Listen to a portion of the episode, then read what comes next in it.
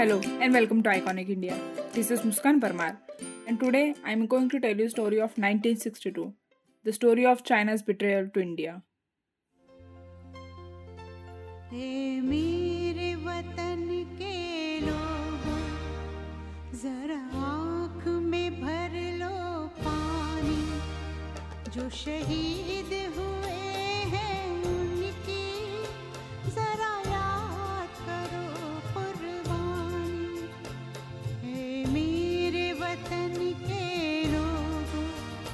जरा आँख में भर लो पानी। जो शहीद हुए हैं उनकी, जरा याद करो कुर्बानी। 1962 के युद्ध के बाद ये गाना लता मंगेशकर ने लाल किले से गाया था, जहाँ जवाहरलाल नेहरू भी मौजूद थे। और इस युद्ध में भारत की चीन से हार हुई थी। और ये हार हर भारतीय के लिए दिल पे बोझ की तरह है। लगभग एक महीने चले इस युद्ध में, भारत के 1400 सैनिक शहीद हुए थे और 1700 सैनिक लापता हुए थे और लगभग 4000 सैनिकों को चीन ने बंदी बना लिया था। सितंबर और अक्टूबर के महीने में चीन ने भारत पर हमले की तैयारी शुरू कर दी थी। लेकिन 8 अक्टूबर को भारत के तत्कालीन प्रधानमंत्री जवाहरलाल नेहरू कॉमनवेल्थ सम्मेलन में हिस्सा लेने के लिए भारत से बाहर चले गए। वो 2 अक्टूबर को फिर से भारत लौटे और 12 अक्टूबर को श्रीलंका चले गए। और 16 अक्टूबर, यानी युद्ध के चार दिन पहले, वो फिर से भारत लौटे। और तत्कालीन रक्षा मंत्री कृष्णा मेनन 17 सितंबर को न्यूयॉर्क चले गए। युद्ध के 20 दिन पहले, और भारत के chief of general staff Kashmir में छुट्टियाँ मनाने के लिए चले गए, और वो युद्ध के 20 दिन पहले फिर से भारत लौटे। इससे ये पता चलता है कि भारत को जरा भी अंदाज़ा नहीं था कि सीमा पे चल रही इस छोटी मोटी झड़प को चीन युद्ध में बदल देगा। 1950 में चीन ने तिब्बत पर नियंत्रण कर लिया था। और 1954 में चाइना और इंडिया ने five principle of peaceful existence मतलब पंचुअल पॉलिसी को एक्सेप्ट कर लिया था, जिसके तहत भारत ने चीन के तिब्बत के रूल को एक्सेप्ट कर लिया और तब जवाहरलाल नेहरू ने हिंदी चीनी भाई भाई का नारा लगाया और तत्कालीन सरकार इस नारे में इतनी डूब गई कि उन्हें चीन का धोखा दूर से नज़र ही नहीं आया। पंचशील पॉलिसी के पाँच साल बाद ही चीन ने अक्साई चीन जो भारत का हिस्सा था, वहाँ पे रोड कंस्ट्रक्शन शुरू कर लिया। मतलब चीन ने युद्ध के चार साल पहले ही अक्साई चीन पर कब्जा कर लिया था।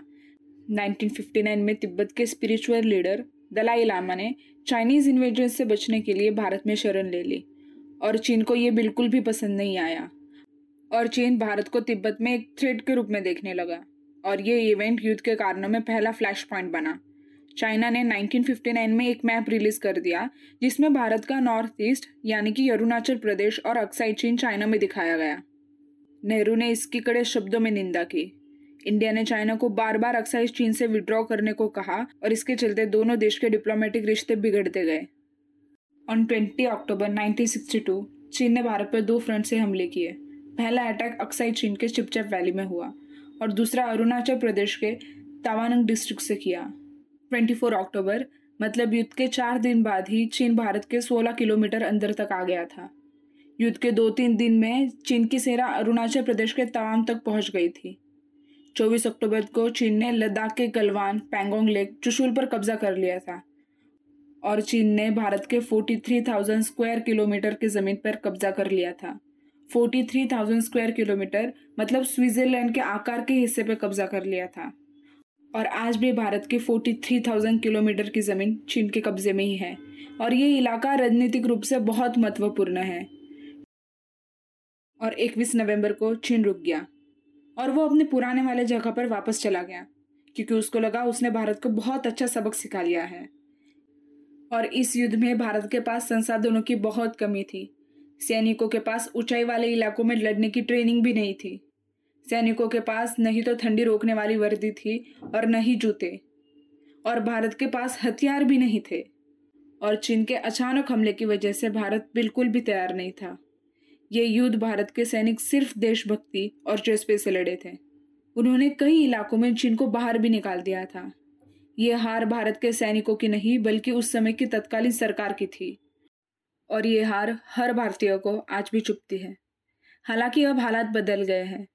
इंडियन आर्मी दुनिया की चौथी सर्वश्रेष्ठ सेना है। इंडियन आर्मी को ऊंचाई वाले इलाकों में सर्वश्रेष्ठ माना जाता है। इस युद्ध से हमें यह तो पता चला कि सिर्फ़ डिप्लोमेसी से नेशनल सिक्योरिटी नहीं मिलती। नेशनल सिक्योरिटी के लिए डिप्लोमेसी और मिलिट्री पावर दोनों ज़रूरी है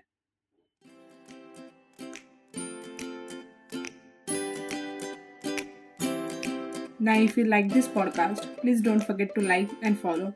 And you can find me on Instagram at muskan.parmar.